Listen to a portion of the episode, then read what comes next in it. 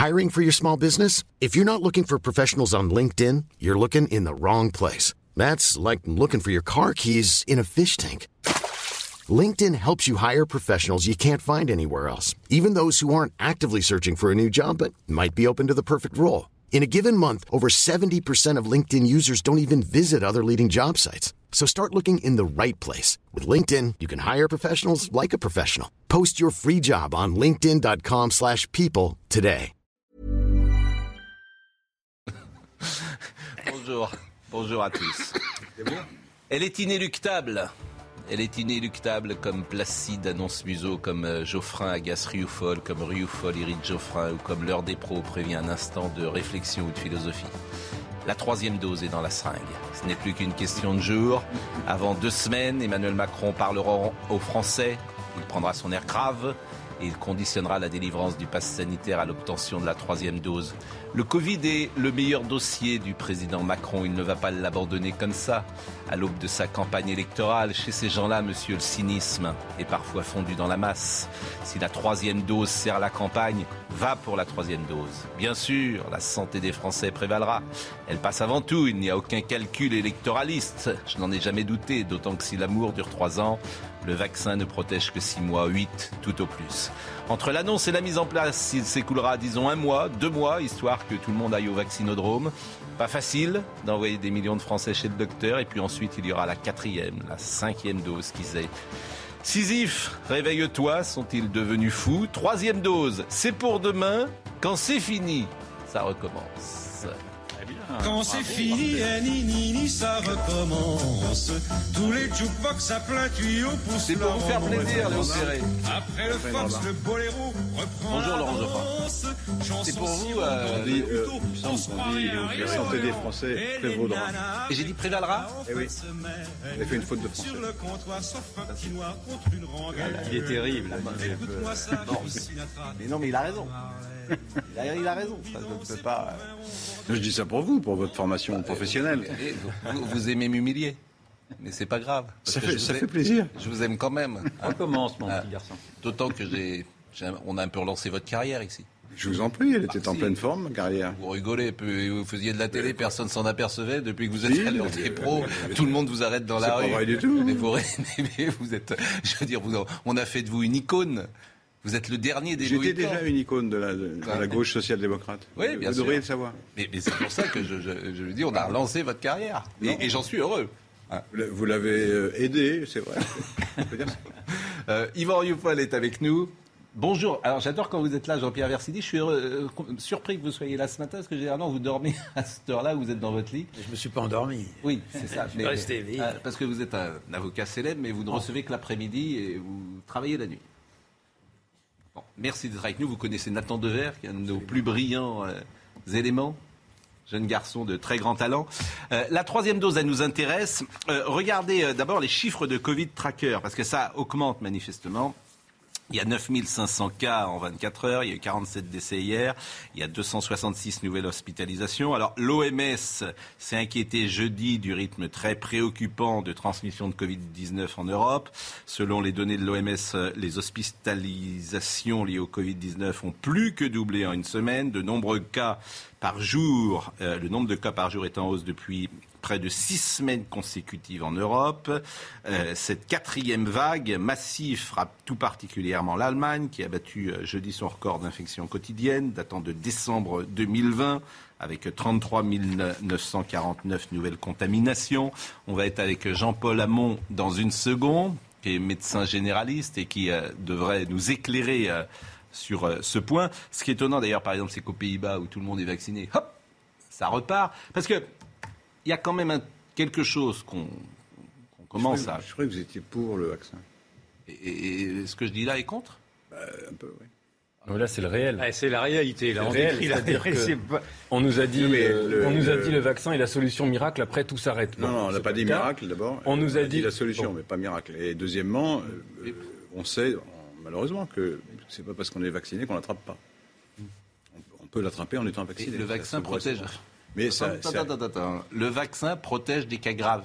oui, voilà. Donc on ne va pas à l'hôpital. Donc l'hôpital n'est pas euh, n'explose pas. Et- et Donc surtout, si l'hôpital pas, n'explose pas et que le vaccin circule, peut-être peut-être, n'est-ce pas si grave que cela?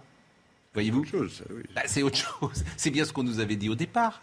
Si j'avais bien compris, Bah, si toutes les gens, mesures étaient même- faites parce que Mais le but, l'hôpital c'est quand même de sauver explosait. les gens. Le but, c'est de sauver les gens. Et ça sauve Mais les si gens. la vaccination évite que, que les gens claquent, c'est quand même le, le- le résultat dit. attendu. Maintenant, mais- mais bien sûr. Maintenant, ça circule, ça circule. Répétez cette phrase parce que je l'aime bien. Si ça circule, ça circule, c'est Oui, pas si mais- grave. Mais je suis vacciné. Bien sûr. Vous êtes vacciné, bien sûr. Bien sûr. Mais le vaccin, il dure que six mois. hein. Et puis, il y a un Non, truc qu'on apprend, c'est qu'après, on pensait que le vaccin Non, euh, transmettait moins une fois qu'il était vacciné. Ça ne dure pas six mois. À partir de la troisième que j'ai eue en juillet, Ouais. très très haut en matière de- d'anticorps. Donc ça se tient. Ouais, On troisième. vous a pas tout dit, vous allez voir. Ça se tient. Non, mais deux choses. de Bon, verre. d'abord, vous citez le nombre de morts du Covid, apparemment 47. Je rappelle qu'en moyenne en France, il y a 1600 décès par jour. Donc bon, euh, là, on est déjà en train de demander aux enfants de se remasquer à l'école obligatoire dans 39 départements. Et deuxième chose que je voulais dire sur les vaccins, parce qu'il faut quand même en parler, il y a eu, euh, il y a quelques jours, le Pfizer-Gate, c'est-à-dire des révélations quand même fracassantes. Sur euh, trois J'en ai toujours pas parlé du Pfizer-Gate parce que, euh, pour tout vous dire, euh, c'est pas aussi simple que vous. Ce que C'est vous trois sites sur là. 150. C'est, Donc c'est, c'est petit. C'est Ouais. trois sites sur 150. Mais on apprend que dans trois sites, les essais sur le vaccin ont Ouais. été faits en dehors de tout protocole, de Ouais. toute méthode, avec des négligences euh, euh, multiples et répétées. Mm. Ce qui, par exemple, dans le cas du docteur Raoult, lui a valu d'être traité de, de charlatan, de druide, de panoramix, etc. Mm. Donc il faut quand même... euh, Il y a un grand papier dans un journal très sérieux d'Angleterre qui s'appelle BMJ, je crois, Oui. de, de nom, de mémoire. Et effectivement, euh, alors la presse, évidemment, blackout total. Il y avait un papier dans le Figaro, simplement, mais alors blackout total sur le Pfizer-Gate.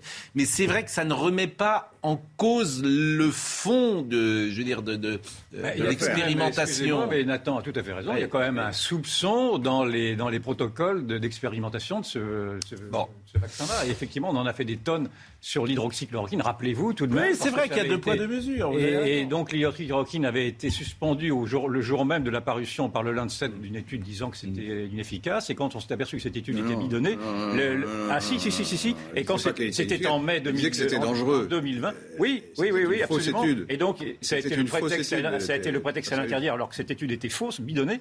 Et euh, le- ça n'a pas été a- Jean-Paul Hamon est là. Ça n'a pas rétabli. ça n'a pas été rétabli. c'est qu'on l'a pas rétabli. Jean-Paul Hamon est là. Il y a beaucoup de corruption. que l'étude était fausse. Il y a beaucoup de soupçons. Non, mais attendez, l'a l'étude- était fausse parce qu'elle disait que c'était dangereux. On s'en fiche. Mais, mais on s'en fiche. Vous Oui, on ça, mais non, on s'en fiche. euh, C'était- voilà. je- je- Quand on vous contredit, vous dites on a s'en deux fiche. Mais moi, j'ai rien dit. C'est folle. Monsieur.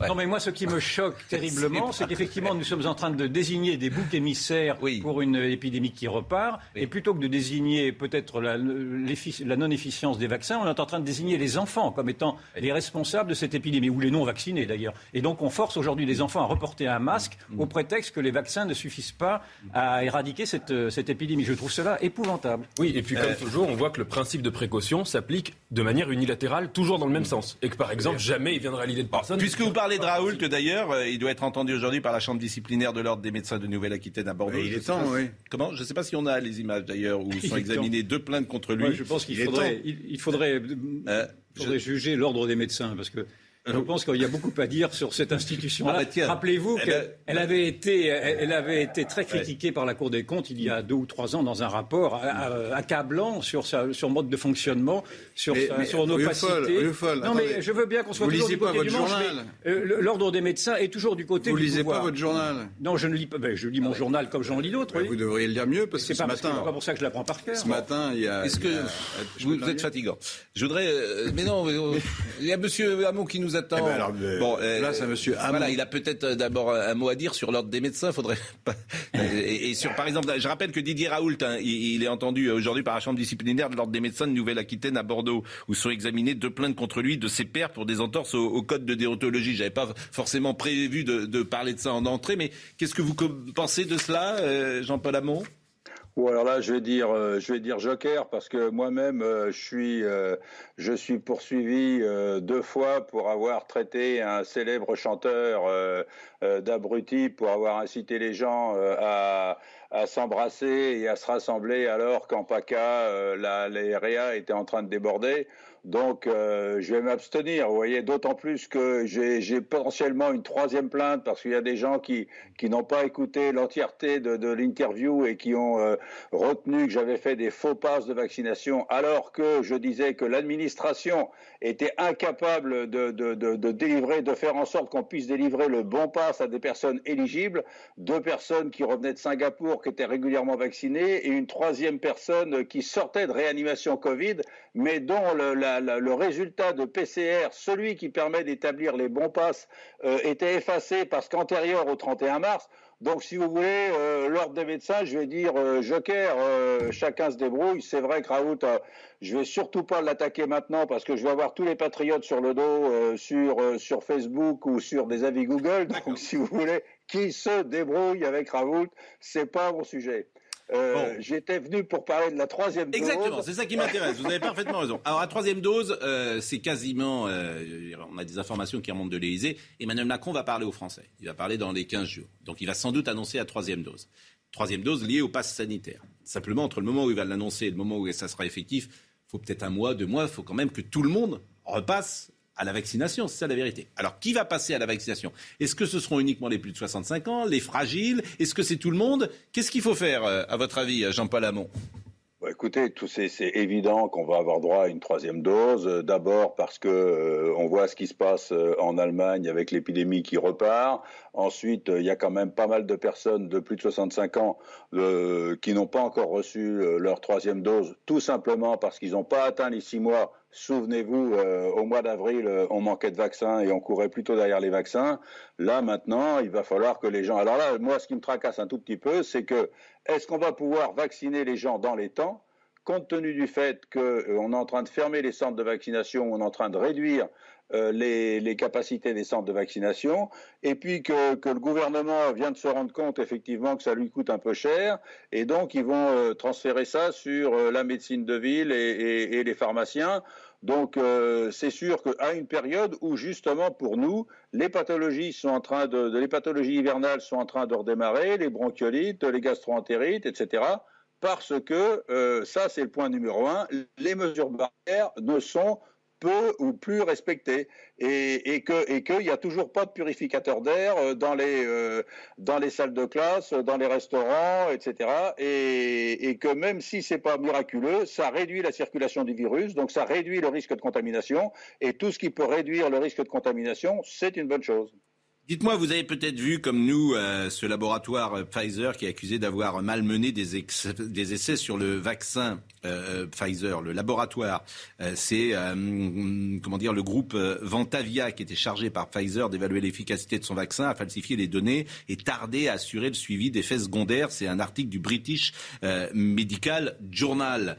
le BMJ. La presse en a assez peu parlé, sauf le Figaro. Vous avez un avis là-dessus? Non, j'ai pas, j'ai pas d'avis. Moi, ce que je peux constater quand même, c'est, l'efficacité du vaccin. Euh, on a vu ce qui s'est passé aux Antilles, euh, euh où 30%, 30 des personnes qui étaient vaccinées, eh bien, il y a eu une hécatombe aux Antilles et on a dû rapatrier plus de 100 personnes en réanimation. et alors qu'en France, en métropole, pardon, il y avait 70% des personnes qui étaient vaccinées, avec un taux de circulation du virus qui était équivalent aux Antilles, et on s'en est très bien sorti. Donc, effectivement, là, on peut toujours trouver un truc, euh, une, une, étude qui a été bidouillée, mais clairement, euh, clairement, là, euh, c'est pas le moment de, de, de, critiquer la vaccination et de donner des armes. Le vaccin est efficace. Je n'ai aucun conflit d'intérêt. Le vaccin est efficace et il n'y a juste qu'à comparer ce qui s'est passé en métropole, ce qui s'est passé aux Antilles, en Indonésie ou en Guyane. Donc clairement, il faut se vacciner. Il faut se vacciner contre la troisième dose, faire la troisième dose parce que on se rend compte que l'immunité diminue et elle diminue particulièrement chez les personnes de plus de 65 ans. Moi, j'ai reçu ma troisième dose, euh, euh, j'ai pris du doliprane pendant deux jours, ça s'est bien passé. Bon, ben, c'est important de le dire. Ce que vous dites est vraiment très important, notamment pour les personnes. Il faut le dire, il faut le dire, il faut le marteler. je le dis à chaque fois. J'ai des réticences, vous le savez, sur euh, les gens qui ne terminent pas en réa, si j'ose dire, et notamment les plus jeunes. Je suis pas sûr que ce soit une bonne chose de vacciner les plus jeunes, notamment les 12-18. C'est le bénéfice-risque. Mais bon, ces discours-là, on les a depuis le, départ. Mais ce que vous dites entre le parallèle entre les Antilles et la France est important, c'est factuel et il ne peut être mis en cause. Euh, Nathan Devers, sauf si quelqu'un a quelque chose à ajouter. C'est quand même un tout petit peu étrange de dire je n'ai pas d'avis sur ce Pfizer Gate. Enfin, quand même, on nous apprend que 3 sites sur 150, c'est quand même beaucoup. Hmm. On fait absolument n'importe quoi pour faire valider ce vaccin. Euh, ça a été révélé par une lanceuse d'alerte qui a été licenciée de son groupe euh, Ventavia. Ventavia, Donc, oui. Ça se trouve, on n'en sait rien. Peut-être que sur les 150, euh, enfin 100 147 autres sites, il y a peut-être d'autres d'autres sites qui sont concernés par ce même genre de problématique. Je rappelle qu'il y a quelques mois, ceux qui disaient oui, mais attendez, dans l'urgence, est-ce qu'on peut savoir On n'a pas de recul sur. euh, on les traitait de fous, de, de complotistes, de malades. bon, on sait, en mais- l'occurrence, ils mais- ont. Non, mais attendez, on Ça a été vérifié, là, on a la preuve qu'il y a trois sites sur 150 qui ont Oui, fait n'importe quoi. C'est- moi, je suis pas vaccin anti-vaccin, encore une fois, mais c'est juste une question. Le réel, là, le, le réel Il faut les sanctionner, mais le vaccin, il marche. Non, mais c'est dur. c'est- Je dis pas l'inverse. Je dis juste de dire. euh, moi, c'est pas mon Oui, bah propos alors, de dire si le vaccin marche ou pas. Je suis pas scientifique, Un mais de dire je n'ai pas Ah, sur non, mais attendez, euh, le vaccin marche. Je trouve ça amusant. mais est-ce que le vaccin marche? Moi, si le vaccin marchait, il n'y aurait pas un voilà, rebond d'épidémie. Donc déjà, on pourrait s'interroger. Mais pourquoi vous vraiment- dites ça? Mais parce que nous sommes en train nous confrontés à un rebond d'épidémie Si alors que la, la grande majorité des personnes sont vaccinées. Eh ben, on tu nous avait expliqué au début qu'à à- à 60% de vaccinés, c'était réglé, on pouvait, on pouvait. On y. On nous a dit 70 personnes, maintenant 80, maintenant 90. Mais Donc, ça, non, mais je, me dis, je dis simplement, les- je dis simplement cette constatation factuelle que le vaccin ne marche pas autant que cela. D'abord parce qu'il ne protège. Mais je peux terminer une phrase? Mais c'est pas faux, Je, je termine une phrase, euh. s'il vous plaît. Le vaccin ne protège pas autant que cela puisqu'il permet, il peut justifier malgré tout des contaminations du vacciné. Mm. Et en plus, ce vaccin ne dure que six mois. Ça a été dit et répété. Donc je veux, bien je veux bien que l'on répète que le vaccin marche, mais il ne marche pas, tant- pas si bien que ça. Je ne dis que ça en fonction de ce que l'on voit. Yvan, si nous On n'étions pas bien. vaccinés, il y aurait 10 000 personnes à l'hôpital en ce moment en Mais Vous réa. n'en savez rien. Vous, savez- vous avez des, vous avez des Eh, pays qui ont écoutez, d'autres écoutez, stratégies Jean-Paul qui marchent Amont. autant. Écoutez, Moi, là, je- franchement, ça c'est va, pas mais bien. je Jean-Paul pas Amont, obligé de- répondez à Non, mais il n'y a, pas de vérité d'État. si on se plie à une vérité d'État, c'est une vérité D'État, mensongère. c'est une vérité pour l'instant, c'est une vérité. Répondez. Écoutez, écoutez, on, on a affaire à des gens intelligents sur ce plateau. Euh, euh, vous savez tous, il n'y a pas besoin. C'est vrai que euh, je n'ai pas d'avis sur le, le bidouillage des trois, des trois lieux de vaccination, de préparation du vaccin, parce que j'ai pas lu l'article. Je ne sais pas. Donc je ne parle pas de, de, de ce que je ne connais pas. Et répondez sur le vaccin mais- si on n'était pas contre, aujourd'hui. Sur la, vaccination, sur la vaccination, il est clair, on a eu une étude grandeur nature sous nos yeux euh, de ce qui s'est passé aux Antilles, où 28% des personnes étaient non vaccinées.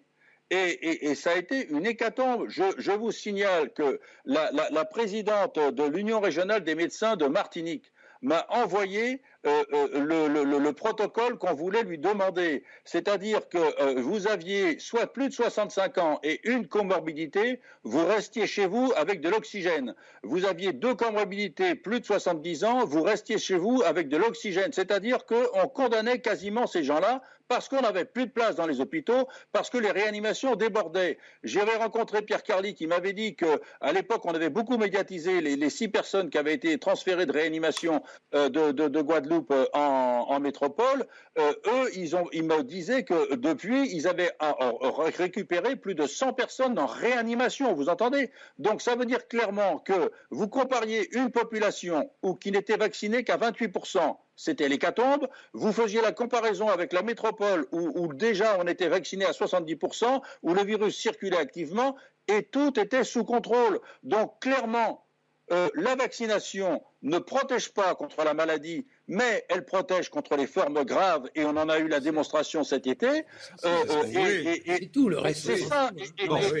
et- et malheureusement, on voit ce qui se passe en Allemagne, où qui, qui sont confrontés à une grande migration d'Europe de l'Est, euh, et où la, la Russie et les pays de l'Est sont très peu vaccinés, euh, et, et là, on assiste à un redémarrage de la vaccination, euh, de, de- un redémarrage de, de- de la, de la contamination en Allemagne. Donc clairement, là, maintenant, dire que le vaccin n'est pas efficace, il n'est pas efficace durablement mais il protège au moins pendant six mois. Alors certes, on va être obligé de se revacciner, ça c'est clair. On va être obligé de revacciner. C'est clair, Jean-Paul de Amont. 65 ans. C'est clair, faut. Donc c'est bien un vaccin qui est efficace pendant six mois. Il faut le dire et le redire. Eh Et, l'on a bien ça, compris- et a bien que c'était un vaccin qui était efficace pour les cas les plus graves. On a bien compris tout ça depuis maintenant deux ans. et- et- Simplement, ce que je vous ferai remarquer, c'est que ce vaccin est généralisé maintenant à tous et même aux enfants. C'est ce qui est le projet, qui en tout cas qui est, euh, qui est établi maintenant aux États-Unis. et Ça va venir chez nous aussi. Donc je voudrais qu'on sorte un C'est pas peu de cette hystérie vaccinale certain que ça arrive pour en être beaucoup plus pragmatique si l'on peut émettre cette opinion-là. Mais ça me semble, ça me semble impossible.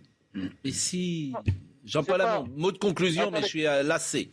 Pour les, pour les enfants, pour les enfants, là, bon, le- le- la moindre des choses, c'est de remettre un masque. C'est pas, c'est quand même pas la Euh, non, même- faut même pas leur mettre un masque, les pauvres gosses. Mais bon, ça, c'est autre chose. Ça diminue la circulation des virus. Voilà, moindre des choses. Mettre des, des- des masques aux gosses, ça me rend Mais- fou aussi. Mais, mais, mais, mais pour la vaccination des adolescents 12-18, euh, euh, on s'est aperçu, euh, mais ça c'est connu depuis un moment, on s'est aperçu qu'il fallait faire un test systématique pour savoir si les enfants avaient eu la Covid ou pas sans avoir aucun signe, parce qu'on s'est rendu compte que si on faisait une deuxième dose à des jeunes qui avaient déjà eu le vaccin, il y avait un risque chez les garçons de un cas de myocardite sur 150 000. Ça n'est pas rien, mais euh, euh, ces, ces effets secondaires-là étaient connus. Nous Donc, sommes d'accord. Euh, la, la liaison n'est pas extraordinaire, Jean-Paul. Donc on va euh, d'abord je vous remercie Voilà. grandement.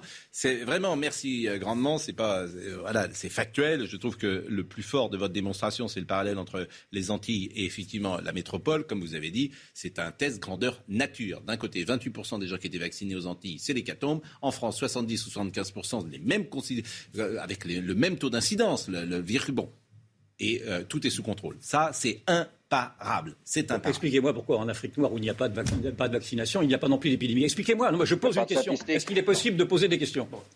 Ce que je viens de Oui, dire est N'allez pas sur un autre dossier. Ah bon, ce que je viens de dire. Mais non, Ok, d'accord. ça c'est imparable. D'accord. Parce qu'Afrique noire, vous savez Mais très bien qu'on n'a pas les- sans doute les On a- mêmes, euh, comment dire, statistiques et euh, on n'est sans doute pas aussi Donc précis. ça n'existe pas. D'accord. Là, ça existe. Là, je vous répète, vous avez un test, c'est quand même formidable. Non, non, mais j'ai bien je entendu. vous assure, bien je entendu. vous adore, Non, mais on a deux. tout ça. Bon.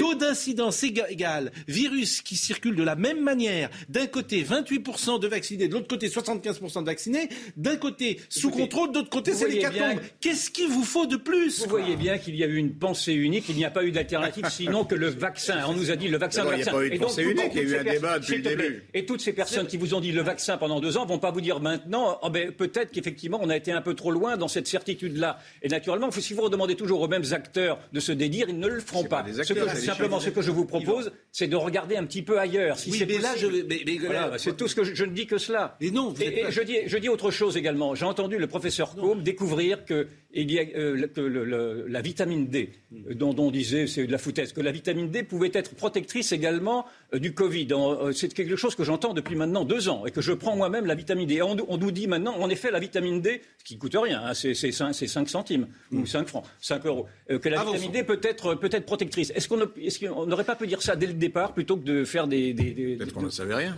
mais, mais on, on le savait puisque je le savais, je l'ai lu déjà Oui, depuis le deux ans. euh, Et donc on nous dit maintenant, d'une manière plus de pénétrée, choses que, la vitamine autres, D, dans le fond, oui. est un- pourrait être également quelque chose qui évite le Covid. Excusez-moi, mais il y a quand même quelque chose qui qui Je vous jure pas que j'ai ce- beaucoup d'affection pour vous. Non, je mais- vous aime beaucoup. Je vous jure que c'est vrai. En plus. Non, mais il y a, il y a une Mais- hystérie sanitaire. Et je voudrais qu'on sorte de cette hystérie sanitaire parce qu'elle nous aveugle.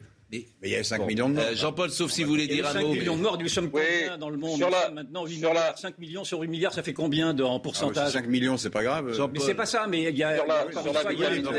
il y a Bon, 1700 sur la- morts par Alors, jour non, mais. Jean-Paul. Bon, allez. Non, mais juste, non, mais juste- Jean-Paul, non, la- ça devient fatigant. Moi, je ne supporte Sur la, plus. sur la la vitamine D, euh, c'est pas une mauvaise chose. Tout le monde en manque de toute façon. Donc, euh, les enfants en prennent euh, jusqu'à la fin de leur croissance et, et les adultes euh, en prennent euh, à partir de 50 ans euh, parce que pour éviter justement la décalcification.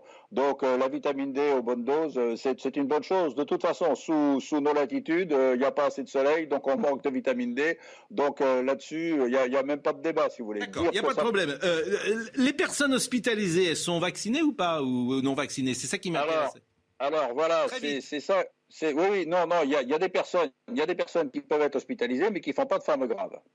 D'accord. Et, et là, euh, cet, cet été, cet été, si vous voulez, sur euh, sur 10 personnes en réanimation pour Covid, 8 étaient des personnes non vaccinées. Ça, c'est quand même factuel, Yvan. Ça fait un an qu'on Ça, c'est le slogan du gouvernement. Je- Peut-être, peut-être. Excusez-moi, on nous a menti. Je, je veux bien, je veux bien l'entendre.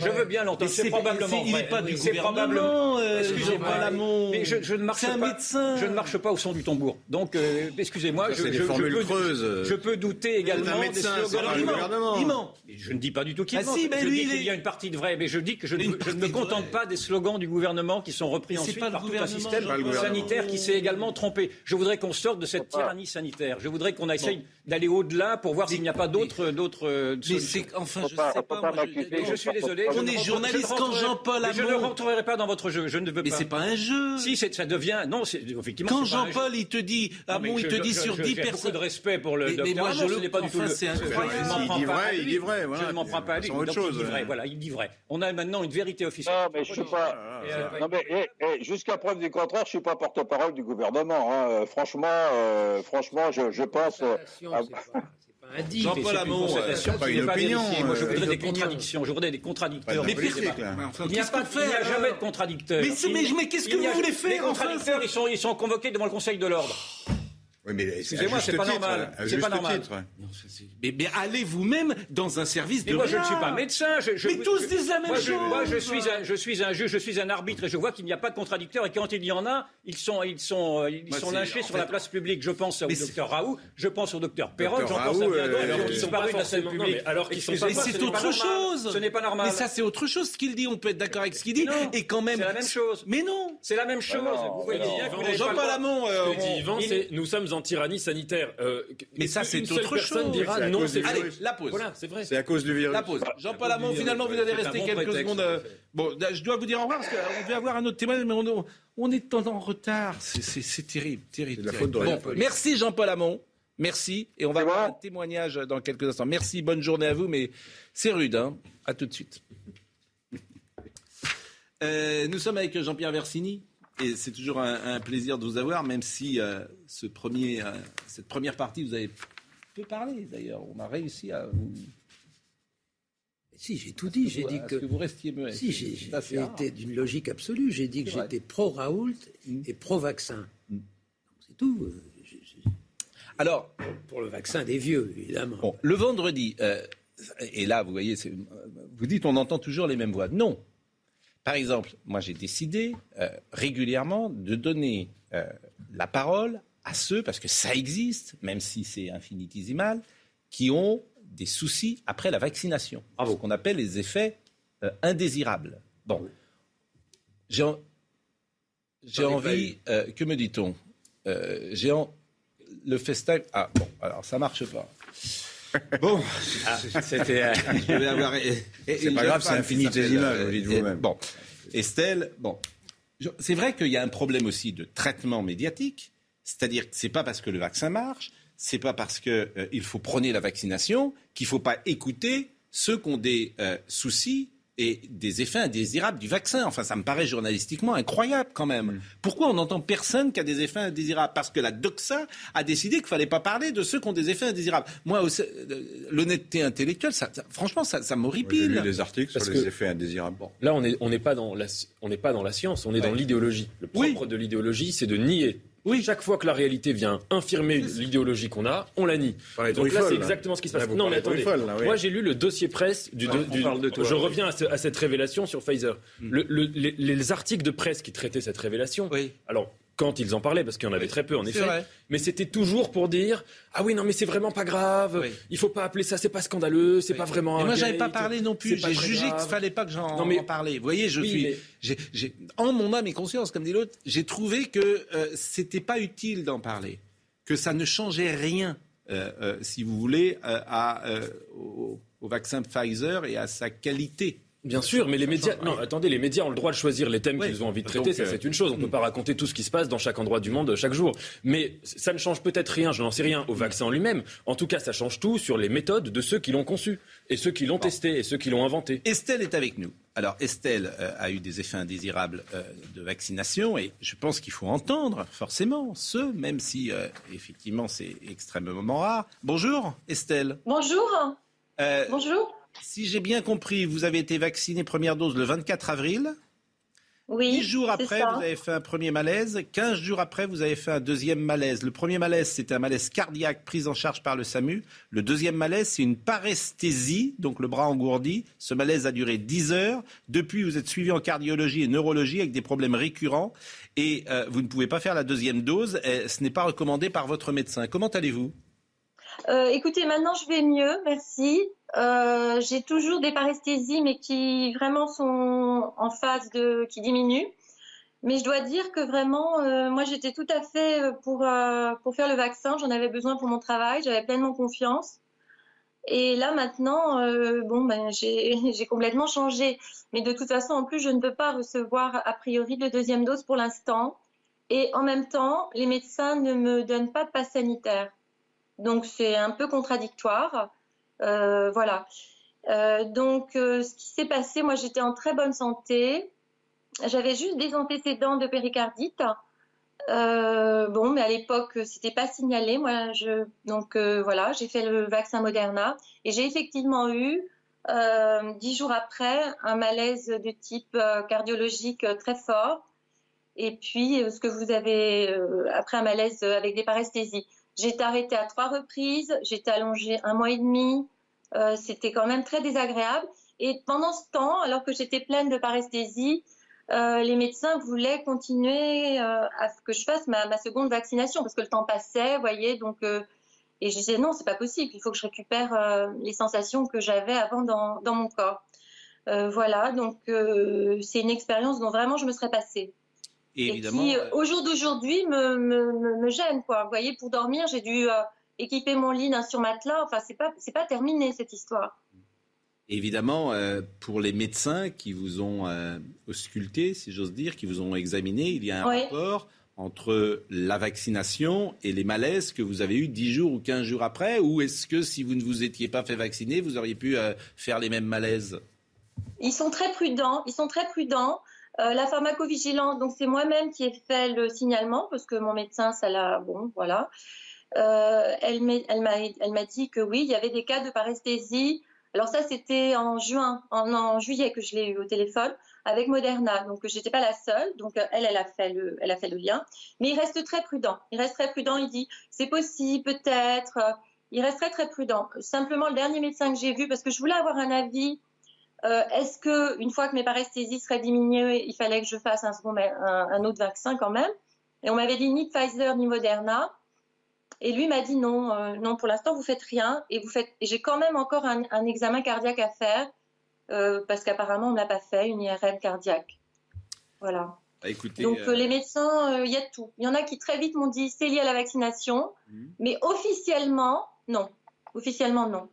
Et j'ai pas de passe sanitaire. On me dit, oui, c'est ça que vous hein, avez dit tout à l'heure. Donc en plus, vous êtes handicapé dans votre propre vie puisque vous n'avez pas de passe sanitaire. Donc... J'ai pas de passe sanitaire. Et la réponse c'est, écoutez, euh, il faut qu'on voit où vous en êtes, si vous attrapez quelque chose. Euh, voilà, il faut, ça vous protège. Voilà, l'absence de passe sanitaire. Euh, voilà. Alors que bon, j'ai un taux d'anticorps par moi-même, j'ai demandé à vérifier, qui est encore satisfaisant. Bah écoutez, merci voilà. de ce témoignage et Estelle et bon courage à vous. Euh, merci. Vraiment régulièrement le vendredi, je l'ai dit, on, on essaiera oui. de donner euh, la parole parce que ça me paraît euh, important. Parfois c'est gravissime, parfois c'est moins grave et, et, votre cas par exemple est moins grave que celui qu'on avait entendu euh, il y a trois semaines de cela avec euh, la maladie de la vache folle. Ça, il y avait une, ça avait été déclaré une dame qui avait s'était fait vacciner et, et, qui était dans un cas extrême, j'ai envie de dire, et on pense à elle d'ailleurs et, et son, son compagnon, son mari m'envoie régulièrement des messages et je ne peux qu'être en compassion euh, avec lui. Merci pour euh, ce témoignage. Euh, merci beaucoup. Et bon Merci de donner la parole à, ces, à, ça. Merci. Au revoir. Que dites-vous, Monsieur Versini Poser la question de savoir si mon témoignage. Ah, votre témoignage m'intéresse grandement. Je n'ai rien eu. Mais rien de rien, rien. J'ai même, j'ai même beaucoup pensé. Mais c'est quatre, mais oh, j'ai envie de vous dire heureusement. l'âge de la dame. Mais heureusement, c'est 99,99%. Ah oui, 99 ah oui, donc, mais, s'étonner qu'il puisse y avoir oui, oui. Non, mais des je... cas quand on vaccine des millions de gens. Oui, mais si ami... ça n'arrivait pas, ça serait de l'eau. Oui, mais ce que je veux vous dire, c'est le bénéfice-risque. Ah oui, si vous êtes fragile, il n'y a aucun souci. Moi, je prends le risque entre guillemets. Mais mon souci, et c'est toujours le même, c'est que les 12-18. Mais peu importe, le, les 12-18, moi je ne veux pas prendre le risque pour mon gosse. J'ai le droit puisqu'il n'a aucune chance de développer une maladie grave. Donc j'ai le droit de ne pas l'accès. Bon, est-ce que j'ai le droit d'avoir cette position Je voudrais tout de même faire remarquer que, ce sont, des cas, ce sont des cas naturellement marginaux, mais pas si marginaux que cela. Si j'en crois simplement mon expérience, je l'ai déjà expliqué ici même, mais lors de votre appel il y a trois semaines à avoir des témoignages. J'ai été noyé moi-même de, de plus de 1000 témoignages, maintenant peut-être 1500, et je ne pense pas que j'en aurais reçu autant si on avait demandé, si on avait fait un appel pour des effets secondaires sur le vaccin antigrippal, par exemple. Donc il y a quand même des risques supplémentaires sur ce vaccin-là par rapport aux autres. Je le dis de manière empirique, naturellement. Mais enfin, Éric Zemmour. Éric Zemmour. On n'avait pas encore parlé d'Éric Zemmour. longtemps. Alors, le service public est-il en croisade contre Éric Zemmour? J'ai regardé complément d'enquête hier soir, document à charge pendant une heure sur Éric Zemmour. C'est fascinant d'ailleurs. C'est-à-dire que c'est la, la propagande du service public euh, et, et ce que j'ai vu hier soir sur complément d'enquête, j'ai rarement vu des attaques contre un homme politique aussi frontales depuis euh, des semaines que ce qui se passe contre Zemmour. Je n'ai jamais vu ça. Moi, j'ai pas vu l'émission. je- J'ai jamais eu ça. Complément d'enquête. Alors ce matin, mais ce matin, par exemple, France Inter, France Inter. Regardez France Inter, par exemple, France Inter. C'est très intéressant. Article, livre, discours. Nous avons exhumé 25 ans de sorties sexistes d'Éric Zemmour. France Inter, payé par vos impôts. Éric Zemmour se prépare à déclarer sa candidature à la présidentielle. Nous avons plongé dans ses nombreuses archives de son ouvrage Le Premier Sexe, etc. Ce foisonnement montre un Zemmour obnubilé par les femmes. Nous faisons remonter des dizaines de déclarations misogynes. Mais en quoi c'est faux? Est-ce que c'est faux? Moi, je vais vous faux? dire, je les connais, les foudres de la bien-pensance, les, les petits non, soldats du politique. Ça, c'est du baratin. Ça, Les petits soldats du Parce que quand on politiquement vous contre- correct. Quand on vous contredit, c'est- ça permet d'éviter de Je- discuter. C'est la bien, les bien. Comme ça, on peut connais- pas réfuter. je connais- Mais est-ce que c'est vrai que Zemmour a eu des sorties sexistes? C'est ça la question. Mais Est-ce que c'est inté- vraiment intéressant? Est-ce que c'est Ah oui, c'est intéressant? les intéresse. candidats à la présidence de la République, c'est intéressant. Je Moi, ça ne connais. La moitié de la population étant composée de Je, femmes. mais on c'est verra. Je connais les résistants de la dernière heure. Je connais les Les, rapport je connais les municois du système. Je les Ça, connais c'est- tous. Ça s'appelle le point Godwin. Ça, Mais je les connais tous. Ils le- n'ont qu'un mot à la bouche. Zemmour, Zemmour, Zemmour. Non, Ils c'est vous. font leur Ça, c'est vous. pub. parce que Non, ils chaque fois font. que je viens, on parle de Zemmour. Donc euh, c'est plutôt vous, ça. Pardonnez-moi, Ah, ils n'ont que euh, ça à la bouche. Ils n'ont rien à dire, rien à proposer. Si, ils ont Leur une- fond de commerce, c'est d'attaquer ça, c'est du Éric baratin, Zemmour. du baratin, du C'est du baratin. Quand- vous avez Parlez aux gens. euh, parlez aux- guignol, c'est du baratin. bizarre. baratin. Vous, peut du Zemmour à chaque émission et vous dites on en parle trop. C'est quand même Vous incroyable. voyez bien que la gauche n'argumente plus, mais qu'elle est d'un jury. Parce que, remarque, ça a toujours été dans Fasciste, misogyne, sexiste, je n'ai jamais Non, vu. Alors effectivement, Mardi dernier, on a eu une émission sur Zemmour et c'était pas des insultes. le journaliste que je suis, documents. le journaliste que je Oui. n'ai jamais vu dans l'espace politique un homme attaqué, même Jean-Marie Le Pen. Oh, c'était pareil. Non, c'était pas pareil. Je n'ai jamais vu ça. Donc effectivement, le journaliste que je mémoire, suis, là. Non, l'attaquez pas personnellement. Si. non. Non, Enfin, personnellement, pas Je sur ses mœurs, on Non, pas. on l'attaquait pas. Donc j'ai donc j'ai Non, jamais mais le, mouvement MeToo, il ne s'est pas occupé que de Zemmour, il s'est occupé de plein de gens. On peut être pour ou contre, Mais, enfin, ils ne sont pas. mais allez-y, euh, les petits soldats de la bien-pensance, vous le servez. Mais arrêtez avec Mais ça, bien c'est sûr, ridicule. bah, c'est pas Et vous n'avez aucun argument, alors vous dites c'est la bien-pensance, comme ça c'est plus simple. Mais, mais, mais, mais je- mais j'en ai 50 Quels sont vos arguments, pour défendre Zemmour en matière de relations Qu'est-ce qu'il a dit de sexiste et misogyne?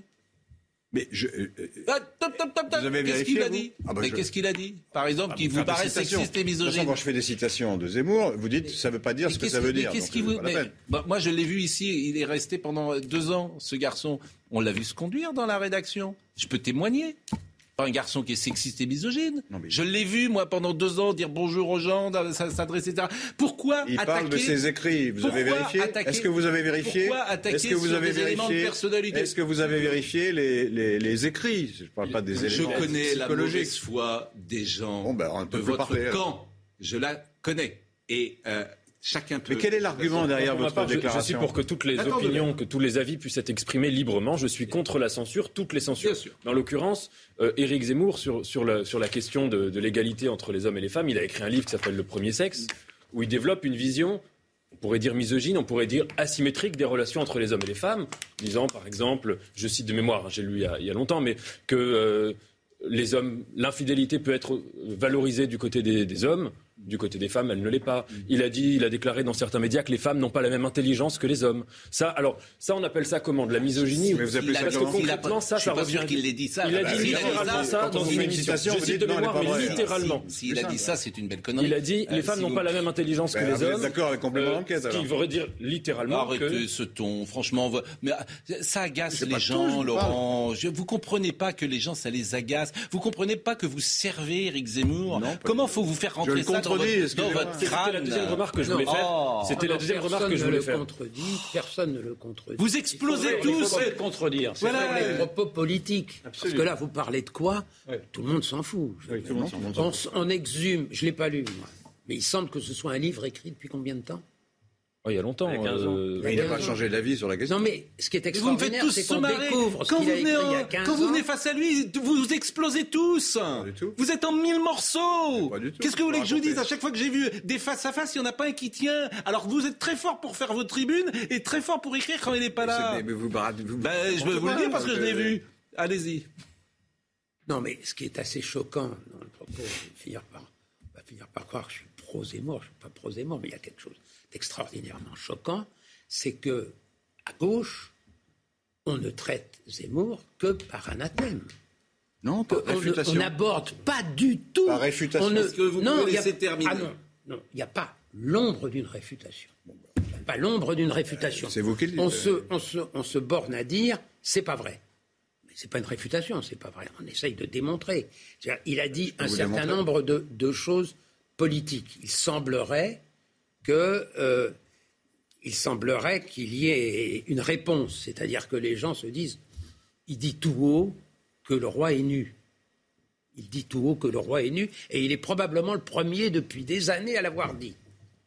Bon, et, et- et peut-être que le roi est habillé, et, qu'il- et- et que ce qu'il raconte est faux sur le diagnostic. Et dans ces cas-là, Oui, faux, par argumente, non, on ne dit pas. On, on, on on On se borne à dire. Euh, Non, on se borne les- pas. Le grand emplacement, c'est faux et on peut le démontrer. Non, mais je suis oui, d'accord non, avec vous non, non, point. non, non, non. Non, non, suis dire avec que, vous. dire que Non, vous non, avez non, démontré c'est que un argument un peu faible, est oui. faux. Personne, tout le monde a dit le prétendu grand remplacement, tout le monde a dit, Non, mais les démographes. tout le monde a dit faux. que Mais ce laissez Camus parler, enfin. était- C'est insupportable, Laurent. Je ne vais pas vous faire la police en permanence. Ce- Il y a 67% des gens qui pensent Ah que c'est possible. Mais oui. Mais ils peuvent se Ils s'en tromper. Ah oui, mais, Mais je sais bien que vous avez raison contre tout le Mais monde. non, bien sûr qu'il y a un Oh, problème. Franchement.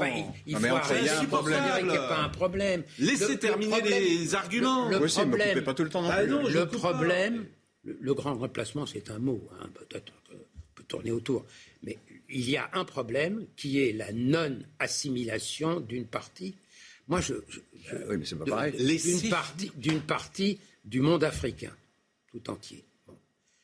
Euh, et quand je dis une partie, c'est parce que je pense qu'actuellement, le plus grand des silences, c'est celui qui est fait autour d'une population ne- dont on ne connaît pas le nombre, qui me paraît très importante, qui sont les Africains. Quand je dis les Africains, c'est les Afri- le Maghreb et, et- et- et l'Afrique noire. C'est l'ensemble de ce continent qui sont assimilés, qui veulent s'assimiler et qui sont peut-être des millions en France. Ceux-là, on ne les entend pas. Mais on ne les entend pas.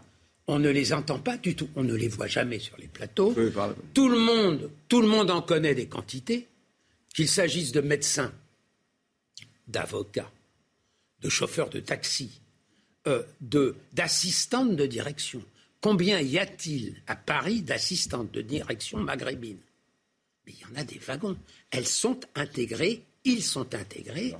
Pour moi, c'est une population, c'est une population extrêmement importante parce que cette population va être, de mon point de vue, le gardien de l'empire. Vous savez, le- les, comment on les appelait là, les, les- les barbares romanisés.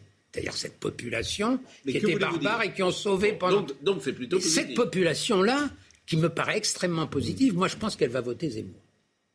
Ceux que je connais vont voter Zemmour. Ils le disent en douce, mais ils vont voter Zemmour parce qu'ils sont confrontés à un problème qui est la non-assimilation du reste de la population. Or, or, chaque fois on nous dit mais vous êtes des idiots les Français, mais pourquoi ça marche pas le voile, pas le voile, etc. C'est qu'on est le seul pays au monde à être assimilationniste.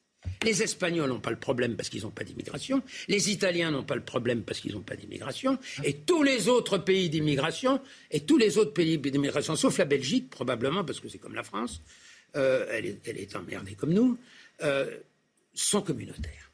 La réponse Et donc, de Laurent effectivement, Geoffroy. quand vous êtes communautariste, le problème est réglé. La réponse de vous les mettez Geoffroy. dans un coin Et on vous ne coupe acceptez- pas- Et vous acceptez que les musulmans sonnent à Francfort, ça gêne pas les Allemands. Et on ne coupe pas communautaires. Laurent Geoffroy Nous- dans sa Nous, on est démonstration. communautaires. Vous venez de démontrer que cette affaire de grand remplacement ne tient pas.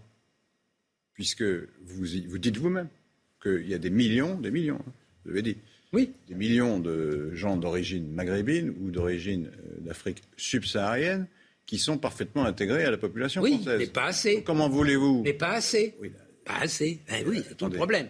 Pas assez. Parce qu'on me reproche de vous couper, mais quand vous me coupez, on vous dit rien. Vous. Normal.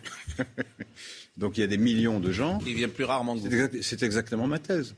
Il y a des millions de gens, à mon avis, c'est la majorité, des gens qui sont issus de l'immigration, comme on dit, Évidemment. qui, s'in- qui sont intégrés à la société française. Et donc ces gens-là ne peuvent pas être comptés démographiquement dans la thèse du grand remplacement, puisqu'ils sont intégrés. Or, la thèse du grand remplacement repose sur le fait qu'il y a X millions euh, de gens qui viennent de l'immigration et qui, et comme ils font plus d'enfants que les autres, ils vont prendre la place des autres. Ce que tous les démographes, ou la plupart en tout cas, contestent. Et même réfutent. Mais c'est un grand remplacement culturel euh, dont on parle souvent. Le oui, grand mais, oui, mais, euh, pas j'ai pas terminé. J'ai pas terminé le grand remplacement. Donc on disait qu'il y a une civilisation, c'est, je reprends les termes de Zemmour, qui va en remplacer une autre. C'est ça le grand remplacement. Or ça, c'est impossible. Non. Non, pour une des raisons que vous, pour la raison, c'est naturel- naturellement possible et il y a 60%, 60% des, 67% des Français Qui sont convaincus Parce que que c'est le, possible. le grand remplacement, ce ne sont pas simplement des phénomènes externes, c'est-à-dire une immigration de masse et un communautarisme qui se développe. C'est également des phénomènes internes, c'est-à-dire une incapacité que nous avons de plus en plus à nous reconnaître comme étant français et à nous, à nous, à nous identifier dans notre propre histoire. C'est-à-dire qu'il y a un affaissement également de notre propre identité. Nous creusons, aussi faux que le creusons- reste, nous- je- je- tu, tu- tu penses que c'est faux, mais tu te trompes tout le temps. Nous creusons, euh, notre, un, nous creusons un trou dans lequel, effectivement, s'invite une nouvelle civilisation. Et je pense que c'est ceci le grand remplacement. Le grand remplacement, c'est le grand remplacement et le petit remplacement. les La les pause. autres. Pour reprendre une terminologie La de, de Renaud pause. Camus lui-même d'ailleurs. Je vais remercier Nathan Dever. C'est vous qui partez, je crois, Nathan Bah, bon week-end. Ah, c'est vous qui étiez prévu. Merci Nathan, c'est toujours un plaisir. On va recevoir Guy Dru. Regardez cette couverture. Regardez cela parce que euh, elle est absolument magnifique. Je crois qu'on va voir la photo. C'est euh, Marie-Josée Pérec. C'est le livre que publie Guy Dru, Champion inoubliable. C'est une photo de Gérard Rancinan, qui est un photographe euh, de match. Il y a eu euh, 85 000 photos euh, qui ont été vues par euh, par match et par la direction de match pour choisir euh, des photos dans ce livre. C'est exceptionnel. Ce livre est exceptionnel. Vous allez voir des photos de sportifs tout à l'heure comme euh, vous n'en avez jamais vu. On va en voir beaucoup d'ailleurs parce que c'est toujours agréable et, sympa de voir des photos euh, d'un d'un livre. Vous verrez Tini Riner avec un ours, vous verrez Boubka sous la neige par moins 15 degrés. C'est vraiment, c'est un livre formidable. Guidru va être là. Guidru, champion olympique quand même. Euh, en 1976. Euh, et c'est un livre qui a été écrit par notre ami euh, Dominique Grimaud et Patrick Mahé. Patrick Mahé d'ailleurs qui a repris match. Oui. Et regardez cette couverture de match. Match avait perdu parfois un peu son ADN. Ça, c'est match. Non, le titre Ça, c'est le match. titre va pas du tout. Le, la- le titre est génial. Peur pour Pas la tout, reine. pas du tout. Peur pour la reine. Le et titre est très mauvais. il est excellent. Et ça, c'est une Mais- couverture mais de parce match. que- mais Non, parce qu'on les- ne peut pas dire de la reine, qui a fait une vie entière, qui a 80, plus de 90 ans, qu'on a peur pour elle. Si, moi j'ai peur pour elle. Mais je voudrais lancer la pub, s'il vous plaît. C'est pas à vous de parler. C'est un vrai sujet. Bon, Paris Match. Paris Match est de retour, madame. Vive la reine. Paris Match est de retour. Et ça, faut le dire. Le Regardez cette. sentiment qu'il était parti? Eh ben, avec quand certaines couvertures, parfois, je reconnaissais plus mon Paris Match. Donc là, Paris Match est de retour. Et ça, c'est très bien avec euh, la reine d'Angleterre. La pause, à tout de suite. Guy Dru nous a rejoint. Bonjour. Bonjour, vous publiez aux éditions du Cherche Midi un livre vraiment formidable qui s'appelle Champion inoubliable. Euh, on voit cette couverture euh, avec cette photo signée de Gérard Rancinan, euh, je disais tout à l'heure, et c'est vrai que Paris Match, il y a beaucoup de photographes de match qui ont, sont allés dans les archives. 85 000 photos Oui. ont été visionnées pour en choisir C'est Marc quelques-unes. Brincourt qui a, qui a regardé tout ça. Marc Brincourt qui a longtemps piloté effectivement le service photo de match. Il y a cette alors cette photo est formidable et puis il y a la photo du 28 juillet 1976. Euh, chacun se souvient peut-être où il était. Moi, je me souviens précisément où j'étais. J'avais 12 ans. On l'avait vécu en direct. Il était 22h50 en France. Exact. Et euh, on vous voit passer euh, la ligne. Alors, c'est un bouquin qui est particulier. On verra tout à l'heure beaucoup de photos. Mais en même temps, vous avez demandé à, à des personnalités, il y a François Hollande, il y a Nicolas Sarkozy, de raconter le lien qu'ils ont avec ces photos et avec ces événements Exact. sportifs. C'est ça l'idée. Oui, c'est une idée que j'avais eue euh, il y a longtemps déjà et j'avais pensé, je m'étais dit, tiens, pourquoi pas euh, faire commenter la, la- la pho- ma photo euh, par Jacques Chirac. Oui. à l'époque. Et puis j'avais pensé à Jacques Delors pour le cyclisme, à Antoine Blondin, à Michel Serres, à, à Philippe Seguin pour le football, enfin à, à diverses personnalités. Et puis le temps a passé, et puis euh, on a repris l'idée. J'en avais parlé à Patrick Mahé et Dominique Grimaud qui, avaient trouvé l'idée, qui ont trouvé l'idée très bonne. Et puis donc c'est parti euh, au Cherche Midi. Et vraiment, on verra toutes les photos tout à l'heure, elles sont super. Bon, vous êtes aussi un homme politique, ou vous l'étiez, vous avez été maire de Coulommiers, vous n'êtes plus rien aujourd'hui Je suis plus rien aujourd'hui. Bon, suis- simplement, vous êtes euh, toujours euh, de- au RPR. Euh, non, pas. Ah oui, oui, j'aimerais bien encore. Vous êtes- Bon, Être vous êtes républicain, donc, mais Non, vous avez votre carte. Non, j'ai pas ma carte. J'ai plus Ah. ma carte parce que j'estime que quand on prend une carte, c'est pour militer et j'ai plus le temps de militer. Mais au niveau des Oui, convictions, ça, je suis toujours. Vous je prendre votre carte sans militer. Mais donc, vous, vous- alors, si vous deviez voter, par exemple, parce que là, c'est le 4 euh, décembre, Ouais. vous voteriez pour Valérie Pécresse, vous voteriez pour Je Xavier les, je les Bertrand connais tous, je les connais Oui. tous et je les apprécie. Ce Oui. sont euh, Valérie et les autres des gens très capables, Mm. mais j'ai envie de gagner. Donc je voterai plutôt euh, pour Xavier Bertrand aujourd'hui. Bon, et euh, on va parler d'Éric Zemmour dans une seconde. Quand Zemmour dit euh, Moi, je suis euh, l'incarnation du RPR des années 80, vous avez connu. Oui. c'est vrai ou c'est pas vrai, selon vous? Eric, Eric est habile dans la, dans la dialectique et il y a certains côtés qui rapprochent, c'est vrai, mais quand même pas tout.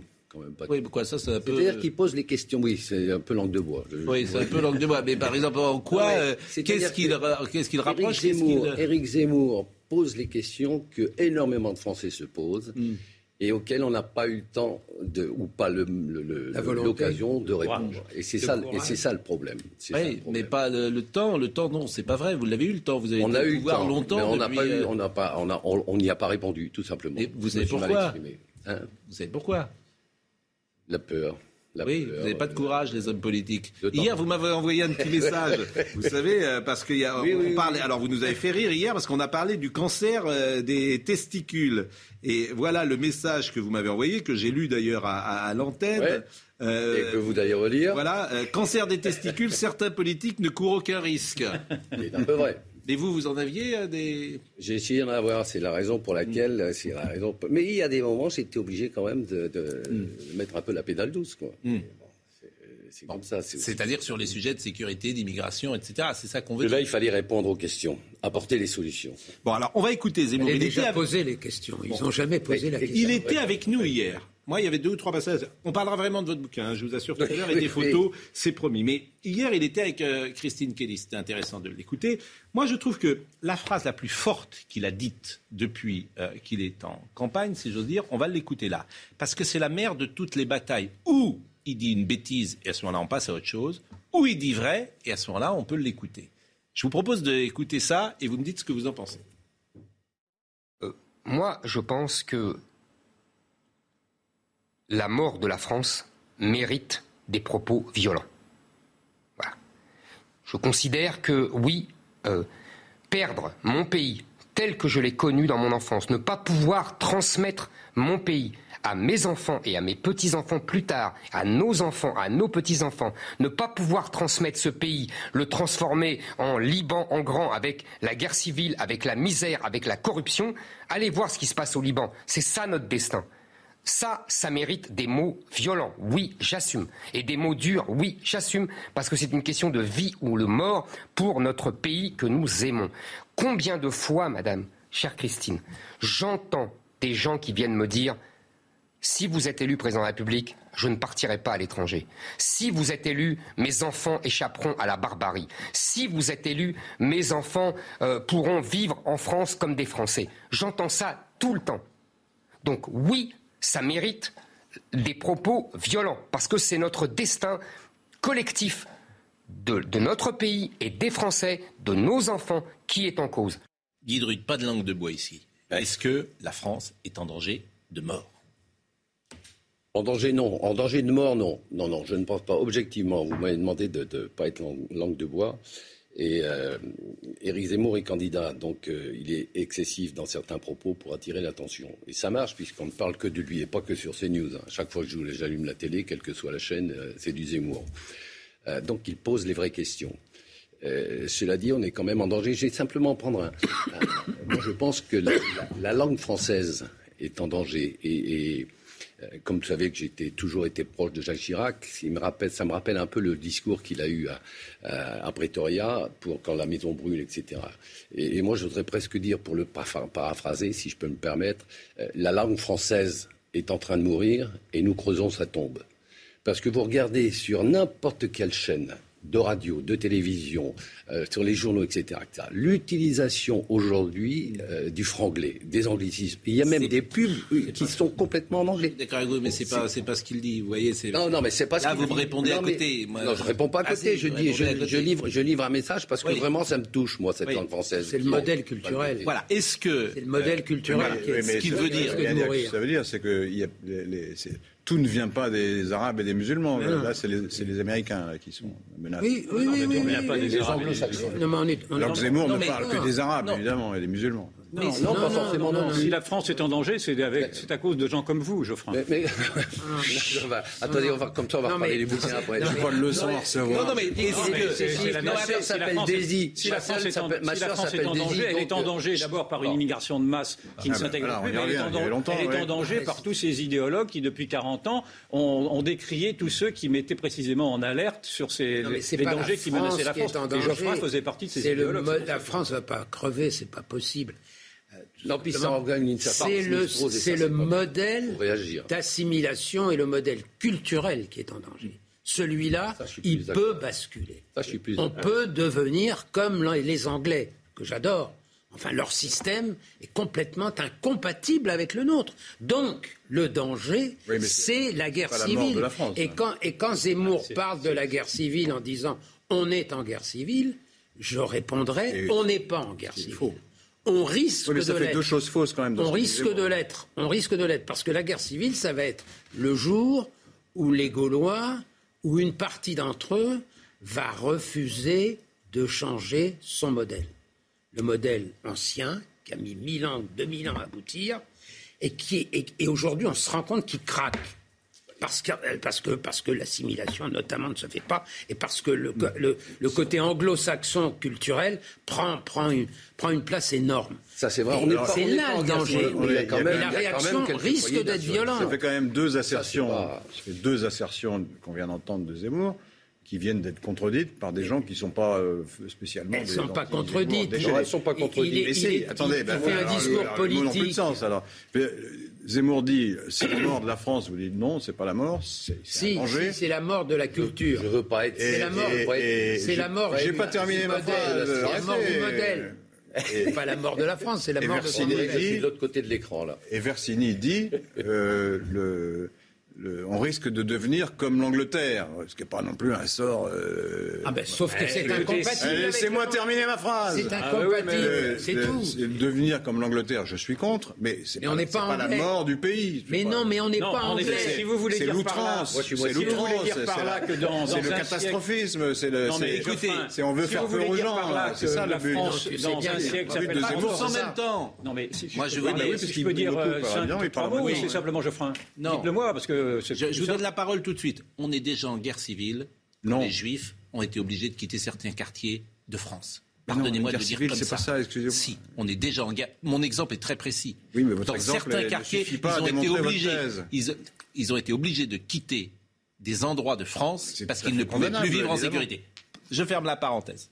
Geoffroy est en train de nous dire que la France euh, est inaltérable et qu'effectivement, dans un siècle, il y aura toujours la France. Oui, naturellement, dans un siècle, on, on appellera encore ce pays la France. La Mais France. si on ne fait rien et si on écoute Geoffroy, ce sera une France qui ne rassemblera plus du tout à la France. Ce sera une France, effectivement, avec, une autre, avec un autre modèle de société multiculturelle. Mais cela veut tout dire. C'est un modèle multiculturel, ça veut dire que c'est la loi du plus fort qui gagne. Ça veut dire une France islamisée, en l'occurrence, parce que le, le, multiculturalisme a été imposé par cet islam politique qui vient en, en esprit de conquête. Et vous avez eu beaucoup d'esprits faibles, dont Geoffroy a fait partie, qui, au prétexte de se donner en exemple, ont dit, au prétexte de s'ouvrir à l'autre, au prétexte de non-discrimination, au prétexte de soft power, au prétexte de politiquement correct, a refusé l'affrontement. Et, et, Zemmour a raison d'avoir une idée fixe, ah, et son idée fixe, c'est effectivement que la France peut disparaître demain. Il est minuit moins 5 et on, nous Mais avant, avant, Alors, deuxième avant il y aura une guerre civile. Parce que, et la guerre civile que, est, est, déjà là à bas parce bruit. que les Gaulois n'accepteront pas qu'on modifie leur système culturel et leur système. Deuxième passage que je vous ils se propose. réveilleront. Et ils se réveilleront. ils se. Deuxième Et ils seront passage. aidés- Et ils seront aidés Soyez par gentils. les Maghrébins. Il y a déjà et- eu donc deux Dieu contre-vérités les dans, la, dans, le, dans Vous l'avez dit. Deuxième passage que je vous propose. Il, il a gagné, pense-t-il. Soyez gentil. Il a gagné, pense-t-il, sur euh, la bataille des idées. Il a imposé son récit. Écoutons-le. J'ai gagné cette première bataille-là, vous avez raison. C'est-à-dire que, vous savez, je disais toujours, vous vous souvenez, je suis sûr, je disais toujours, euh, celui qui gagne la présidentielle, c'est celui qui impose la question à laquelle il a une réponse. Je devrais préciser aujourd'hui, euh, s'il impose cette question, c'est parce que le pays attend cette question. Et que les autres candidats ne lui parlent pas de cette question. C'est ça que j'ai fait. C'est-à-dire que j'ai dit, euh, de quoi doit-on parler à la présidentielle? On doit parler de la France, de son destin. Vous savez, la formule du général de Gaulle, parler de la France aux Français. Euh, on doit parler de la France, de son destin, et moi, j'ajoute de, de ce qu'elle est en danger de mort. Bon.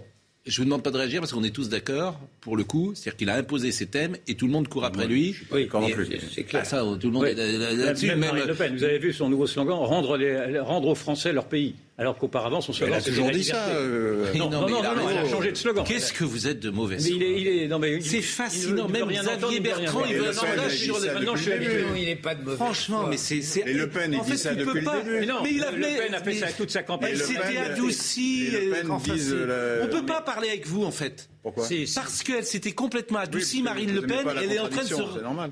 Mais il, il- il parle en temps. dans sa barre. Mais c'est insupportable en fait de parler avec vous. Vous n'aimez pas vous contredise. Je veux dire, Oui, c'est désagréable. Marine Le Pen, Marine Le Pen, elle s'était recentrée. Et depuis qu'il est là, il- elle repart de l'autre côté. Vrai ou pas? Non, mais tous. Oui, mais le- Tous, le- c'est tout. Et tous. Ce que je veux dire, c'est que Jean-Marie Ah, Le Pen disait la même chose. Ah ben oui, bien Ah, sûr. Jean-Marie Le Pen. 15 ans. Le Pen. Ah, d'accord. Ben, Alors, qu'on ne dise pas que c'est nouveau. Mais sauf qu'elle était en train de se dédiaboliser. on de la Enfin, campagne actuelle, La question migratoire, non. tout. Si, Pour ne pas dire, pour ne pas dire que Zemmour est au cœur de la campagne, vous dites n'importe quoi. Mais vous, c'est pas un drame qu'il soit au cœur de la campagne. Ah, Qu'est-ce que vous voulez que je dise? Bon, Si. Une régression, en tout cas. bon, troisième passage. Troisième passage. On reprend son calme. Euh, vos amis, tiens, la gauche. Grave régression. La gauche, la gauche. Voilà ce qu'il a dit hier sur euh, les, les- les fascistes. Il euh, va encore parler de l'extrême gauche, évidemment. Écoutons. Il- La gauche et l'extrême gauche, c'est pas pareil. Je veux dire par là que la gauche fait toujours la même chose. Je ne me prends pas pour le général de Gaulle. Je veux dire par là qu'à chaque fois qu'elle a un adversaire dangereux, elle le traite de fasciste.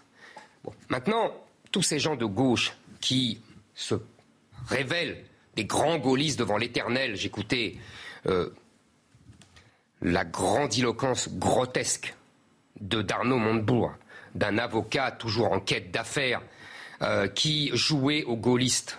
Mais M. Montebourg est un gaulliste de bar tabac. Monsieur, Gaulliste, Monsieur Montebourg est socialiste. Et les socialistes ont toujours combattu le général de Gaulle. Les socialistes en 58, M. Montebourg n'était pas né, criaient que de Gaulle était un fasciste, que de Gaulle était le Duce, Mussolini, que de Gaulle était le général Franco. Ça, c'est les grands frères de M. Montebourg, qui se prend maintenant pour un grand résistant.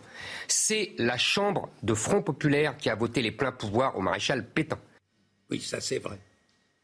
C'est factuel. Alors, c'est complètement faux. Pour, s'agissant des socialistes, c'est une erreur factuelle, puisqu'en 58, euh, les socialistes étaient dans le gouvernement du général de Gaulle, Non, et qu'il y a même une affiche. Euh, Je termine. Mitterrand et Mendes étaient contre. Oui, il y en avait qui étaient contre, d'autres qui étaient pour. partie- Quand on dit les socialistes, on se avait une trompe. partie de Et- et, et- le- la SFIO, qui me semble un parti socialiste, avait fait une affiche, euh, la SFIO en tête de la Ve République. Et de la même manière, d'ailleurs, en 44-45, le- dans le gouvernement du général de Gaulle, il y avait beaucoup de socialistes.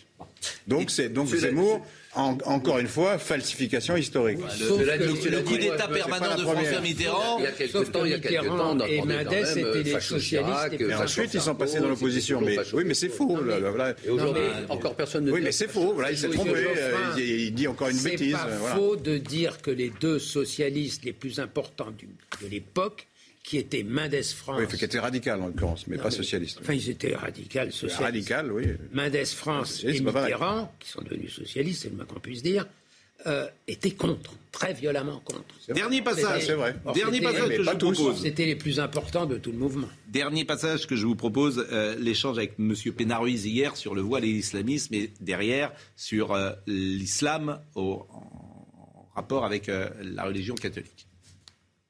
Je suis aussi euh, hostile que vous à l'islamisme comme projet politique de domination. Je ne- je ne- je n'ai jamais eu aucune faiblesse à l'égard de cet islamisme. Mais, je n'accepte pas que l'on fasse un amalgame entre l'immense majorité des musulmans Mais ça, c'est- et l'islamisme. Vous permettez, monsieur, je vous ai pas interrompu. Donc, Vous l'avez déjà dit. euh, non, s'il vous plaît, Vous arrêtez de faire du métadiscours pour commenter ce que je vous raconte, quand ça vous déplaît. Je n'aime pas cet amalgame que vous faites. Tous les gens de gauche sont pareils. Les musulmans sont tous euh, proches de l'islamisme. Vous avez dit vous-même que vous ne faites aucune distinction entre l'islam et l'islamisme. Moi, je la fais Eh ben, parce qu'il faut la faire. C'est que- et toutes les, vous savez, les trois monothéismes ont eu leurs extrémistes.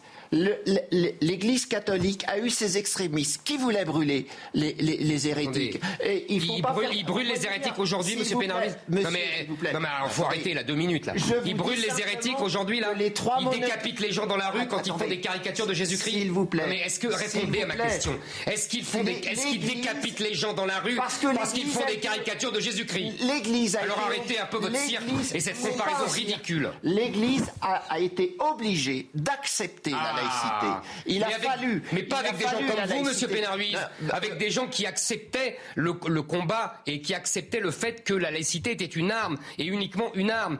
Bon, c'était un échange intéressant. Je renvoie au site euh, de CNews si vous voulez revoir entièrement euh, le débat. Mais comme on est vendredi et comme on a envie euh, parfois de respirer avec euh, de l'émotion, d'ailleurs c'est ce que vous dites. Le sport, Guidru, euh, euh, il n'y a pas de sport populaire sans émotion. Une photo, c'est une empreinte à vie depuis très longtemps au terme de ma carrière sportive dans les années 80, confrontée à la petite mort du champion. Entre nostalgie et mélancolie, phénomène classique, non sans trouble, je portais l'idée de collecter les sensations les plus fortes ressenties à l'universel pour mieux les partager. Alors on va voir ces photos. On a vu à la première Ma- Marie-Jo Pérec euh, tout à l'heure.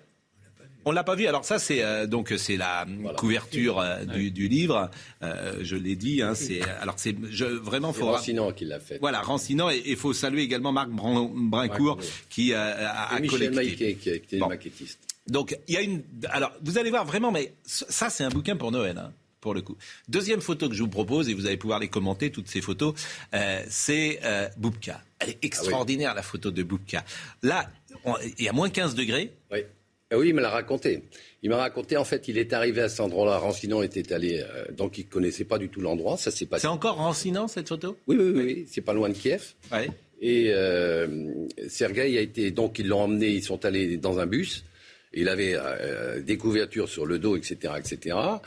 Et puis il a fallu qu'il bon, il s'est un peu déshabillé dans le dans le bus. Il s'est mis en, en habit de en habit de sportif. Et il est sorti euh, pour faire la photo. Bon, ça, c'est, c'est pas un film, quoi. Ça nécessite quand même une pause, etc., etc. Et entre les pauses, il, il revenait vite fait dans le bus pour boire un café. Puis, euh, Moins 19 degrés. Oui, oui, Moi, J'ai dit moins 15, en fait c'est moins mais 19 pour lui, degrés. pour Sergueï, c'est un, c'est un souvenir euh, exceptionnel. Photo également qui nous a marqué Teddy Riner avec un ours. Alors ça, cette photo, mais c'est- j'ai envie de dire, mais c'est c'est- c'est- c'est un vrai ours. Ah oui, oui, c'est un vrai ours. Et, et, euh, il, il- il paraît que le- le- l'ours l'a un petit peu mordu dans le, à la nuque. Euh, cette photo est folle. photo, mais c'est assez extraordinaire et ça, ça change un petit peu, quoi. Ah bah oui, ça Et, euh, changer. Ça euh, montre un petit peu. Pas vous la- qui feriez ça, Laurent Geoffroy, vous faire photographier avec un ours, vous auriez peur, hein? Non, c'est l'ours qui aurait peur. Moi aussi. Il aura raison d'avoir peur. Bon, je trouve que cette photo est géniale, vraiment. Euh, Michel Jazzy, en 66, Ah vous voyez euh, cette euh, photo, parce que alors je les ai, on les a, elle est, elle est extraordinaire, elle est très connue cette photo parce qu'il il va plus vite que le cheval. Oui, mais c'est toujours tellement. Et puis euh, Michel était un tel champion que c'est mon ami, donc euh, bon, c'est- ça reflète ce qu'il était. Alors, alors, euh, je, je précise hein, évidemment que vous avez demandé à beaucoup de gens d'écrire. Bien Oui. sûr, hein, de raconter le rapport qu'ils ont avec euh, cette euh, photo. Il y a une photo que j'aime beaucoup, euh, c'est Mireille Darc, Boutier Delon, Ah oui. de, Delon qui Ouais. nous écoute parfois. Donc là, on est au moment où Delon s'est occupé de, de Boutier. De Jean-Claude, oui. Et Voilà, c'était au, moment- au Mireille début des années 70. Voilà, et peu de temps avant mon premier mariage, j'étais allé à Douchy et j'ai eu l'occasion de, donc, de- Alain n'était pas là, mais j'ai rencontré, euh, évidemment, j'ai vu Jean-Claude, j'ai rencontré Mireille qui était adorable. Et puis euh, cette photo reflète euh, ce moment-là. J'aurais bien, j'aurais bien aimé que Alain Delon soit soit euh, soit témoin comme Belmondo parce qu'ils ils adoraient la boxe, ils adorent la boxe toujours.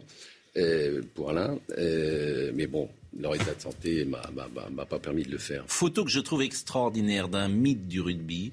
Il est euh, dans euh, son vestiaire. Euh, c'est Walter Spanghero. Déjà, ce nom, Walter Spanghero, c'est, je veux dire, c'est important un nom et un Là, c'est prénom. un assimilé. hein. Ah oui, mais regardez cette photo exceptionnelle. Regardez cet homme, de, de- ce, ce- ce rugbyman après l'effort. Regardez le visage, regardez les yeux, regardez la boue. Euh, je, je trouve que c'est, c'est une. Et puis le maillot, moi j'adore les, les maillots de ces années-là. Je suis pas un fan des maillots d'aujourd'hui, mais les maillots de ces années-là sont Ah, formidables. bah, il y avait que le coq, quoi. Il n'y a, pas- il y Ouais. a pas de pub. Et, euh, et bon. Et puis Christian Carrère à côté, qui était aussi un grand bonhomme du rugby que Ouais. je connaissais. Et je les connais.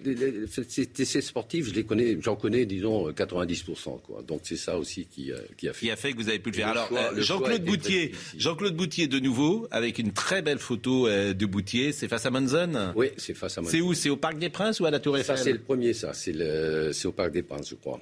Donc très très belle photo. Johan Cruyff, l'élégance, euh. Johan Cruyff, l'élégance personnifiée. Et ça, c'est une image. Bertie Vox à droite, Oui. euh, Franz Beckenbauer à gauche, et regardez au centre euh, Johan Cruyff, qui euh, euh, c'est la finale évidemment 74, la finale à Munich, finale perdue. Mais ça encore, c'est une très belle photo. Bernard Hinault, qu'on a rarement vu euh, dans, dans cet état-là. C'est une photo très célèbre également. C'est alors c'est à côté. Extraordinaire. Oui. C'est pendant le tour où il est, tombé. le et- tour, Et, euh, oui, oui, on voit qu'il a quand même été marqué. Et puis, euh, et il y a une autre photo où on, le- où on voit les trois maillots jaunes euh, avec Eddy Merckx et Jacques Anquetil, qui, que, que, que, que j'adorais. Euh, c'est toute la, la, la hargne et la volonté de, de- de- du sportif en compétition. Il y a beaucoup de gens qui nous écoutent et qui sont peut-être attachés à cette période du sport des années 70, 80, 90, où on, a, on était proche parfois de ces héros, qu'ils soient français ou pas d'ailleurs, et qu'aujourd'hui peut-être le rapport est un peu plus lointain et je peux parfois le, le- le- le regretter. Euh, Borg McEnroe, par exemple. Borg McEnroe, cette photo Oui. est, est absolument extraordinaire. McEnroe qui est peut-être le joueur le plus extraordinaire euh, qui ait eu sur un cours de, tennis. Oui. Euh, vous connaissez l'histoire de cette photo? Non, cette photo, non, cette photo-là, je la connais pas. Je connais l'histoire de Borg qui a battu Drut sur un 600, 600 mètres steeple euh, dans un jeu télévisé. Et là, j'ai- je faisais pas le Firo, là, je faisais pas le cacou. Là. Euh, Diego, euh, Diego Armando Maradona, euh, image euh, là aussi, bah, c'est c'est la main de Dieu. Ouais. Il a mis la mimine. Et vous vous puis souvenez voilà, de ce qu'avait dit euh, Thierry Roland. Euh, je veux dire, il l'a pas vu, Monsieur Benacer, il ne l'a pas vu. Euh, Qu'est-ce que j'ai encore? J'ai Yannick Noah, la Coupe Davis euh, 80-21. Ça Ah ouais. c'est alors ça c'est un moment absolument unique. Ça, un moment 40 Yannick ans. est On est en 91. Très- Mais on va, cé- on va célébrer les 30 ans. Exactement. Très grand champion. Et, et là, c'est euh, c'est Karine Le Marchand qui, euh, qui est témoin de cette photo parce que Karine n'avait pas la, n'avait pas la télévision chez elle. C'est ce qu'elle m'a dit quand elle était gamine. Et, et la première fois, l'une des premières fois où elle a vu euh, une télé, du sport à la télé, c'était Yannick Noah. Et comme elle était, comme beaucoup de filles à ce moment-là, un peu amoureuse de Yannick, euh, je me suis dit, ben tiens, c'est pas mal de la. Et elle appelait ça le pompon du manège. J'aurais pu mettre euh, Henri Lecomte, il y a une photo d'Henri Lecomte. Parmi les, les plus grands matchs de tennis euh, qu'on a pu voir, le premier match, le deuxième match du vendredi soir, euh, Oui. Lecomte, Sampras. Quand Lecomte bat Sampras 3-7-0, Ah c'est peut-être un des plus grands matchs Oui, oui. de l'histoire du tennis, avec ce palais des sports à Lyon qui était absolument incroyable. Oui. D'en reparler, on a Vous des... parliez, vous parliez des, ben voilà. L'émotion. J'ai les frissons. Oui. J'ai les frissons qui me parcourent les cuisses. Oui. et, euh, Vous étiez à Lyon, vous, ah, euh Non, j'étais pas à Lyon, mais j'ai vu le match. Mais à chaque fois, moi, à chaque fois que je suis euh, sur un stade ou euh, un événement sportif, c'est- voilà quoi. C'est le- C'est vrai, il y a c'est l'émotion qui vient. Vous aimez le sport, Laurent? Beaucoup. Qu'est-ce que vous aimez? Ah, j'ai fait du football, j'ai fait du tennis, j'ai fait de la plongée sous-marine, je, je fais de la voile. euh, oui, j'aime bien le sport. Quels sont vos grands souvenirs? De sport ou d'émotion Euh, C'était euh, Rugby. euh, France-Espagne, là, le. Ah, France-Allemagne. France-allemagne. France-Allemagne. Oui, Ouais, ouais, comme, ouais. comme tout le monde. Ça, c'est Julien Clerc qui, euh, qui y était et qui, le- qui témoigne. Et puis une dernière photo. euh, Montréal 76. Non, euh, j'ai un grand souvenir Ah, oui, avec oui. la Coupe du Monde euh, de football au Mexique. Avec, Alors, avec Pelé. alors, il y a Luis Fernandez, je l'avais pas mis la photo de Luis Fernandez, mais, mais il m'envoie un petit texto, Luis, il me dit je regarde de, de beau- et, et ma photo roi des tacs, je vais essayer de la retrouver et de la vous la montrer cette photo parce que Luis En toréador. mais en toréador. Alors Luis, il, il est dans le dans, dans, le il- panthéon il a aussi pris pour l'éternité petit, parce que Un petit coup de corne par un taurillon. il, il- il a, embêtés, je vais ouais. la retrouver, elle est très belle. C'est vrai que on va voir une photo aussi de Roger Federer pendant que je parle. Euh, et puis je vais vous montrer euh, plein cadre euh, Luis C'est au début, c'est au Fernandez. début, euh, Pascal. Euh, c'est au début, vous pensez, Luis Fernandez? Plutôt le début, oui. Euh, ah, Voilà, Il y a cette photo de Platini. C'est après Platini? C'est après Platini. Euh, Non, non, c'est Japlou. Je vais la retrouver. Je vais la retrouver. Mais Luis Fernandez. Ah, regardez. Voilà. Luis. Luis Fernandez. Regardez. Luis. Donc ça, je l'avais pas sorti, mais c'est Luis Fernandez. En plus, c'est une photo qui a dû être prise au Mexique, ça. hein, je Oui, pense, hein. oui, oui, oui. Certainement. C'était pendant la Coupe du Monde. Pendant la Coupe du Oui, Monde au Mexique, euh, Luis. Fernandez. Et puis Luis, il est dans la mémoire euh, à jamais avec ce, ce penalty de Euh, Guadalajara. Allez Luis, allez mon petit bonhomme, allez Luis. C'était donc on a la voix de Thierry évidemment. Alors ça c'est un livre qu'aurait adoré évidemment Thierry Roland. Donc bravo, c'est un beau cadeau de Noël et puis nous ça nous permet de parler d'autres choses de... parce que vous savez ils sont durs à tenir. Oh, bah, je sais bien. Je, je pense que je vais vous offrir un, un costume noir d'arbitre et peut-être C'est un vrai sifflet. Bon, on avait L'arbitre, il est de côté, il est d'un côté. On avait tout à l'heure montré, euh, on avait montré tout à l'heure le nouveau Paris Match euh, avec la Reine. Et puis il y y a un hors-série, la saga Rolling Stones. Euh, donc de l'ami euh, Patrick Mahé. Donc euh, je euh, vous montre ça et puis je dois vous montrer très à table aussi. C'est un livre quatre pas. Ça, Claudie Jacquin qui est très vigilante chaque année euh, à me faire parler de cette euh, publication très à table. Un livre, quatre repas. Vous avez compris le système. Vous achetez un bouquin, c'est quatre pas pour les restos du cœur. Donc c'est c'est une bonne idée. C'est des textes qui sont écrits par euh, euh, Benacquista, Françoise Bourdin, Marina Carrère d'Anco, Jean-Paul Dubois, François Despenou, etc. Euh, merci, vraiment merci à tous. Merci Guy. Vraiment, euh, merci beaucoup. un plaisir. Ben non, c'est un plaisir de vous recevoir, toujours. Euh, Arnold Cara était à la réalisation, Antoine était au son, Sébastien Bourbon était à la vision. Merci à Audrey Berthaud, merci à Arthur Muriot. Et puis, euh, merci au service programmation que j'ai cité avec euh, Claudie Jacquin, avec Valérie euh, Weber, avec euh, Pauline également, qui est là, qui est Nicolas. J'espère que j'oublie, euh, je dois en oublier. Diana, Diana Carfala, bien évidemment, que je cite euh, chaque vendredi. Et merci pour leur travail. C'était un plaisir, Monsieur Versini. Vous venez trop rarement. Vous donnez un peu de l'intelligence, de la maturité et de la sagesse à nos débats. Exagérant, oui. Non, non, si, si, je vous assure. Je vous assure, on en a besoin. Euh, Jean-Marc Morandini dans une seconde. Planning for your next trip? Elevate your travel style with Quince. Quince has all the jet setting essentials you'll want for your next getaway, like European linen, premium luggage options, buttery soft Italian leather bags, and so much more. And is all priced at 50 to 80% less than similar brands. Plus, Quince only works with factories that use safe and ethical manufacturing practices. Pack your bags with high-quality essentials you'll be wearing for vacations to come with Quince. Go to quince.com slash pack for free shipping and 365-day returns.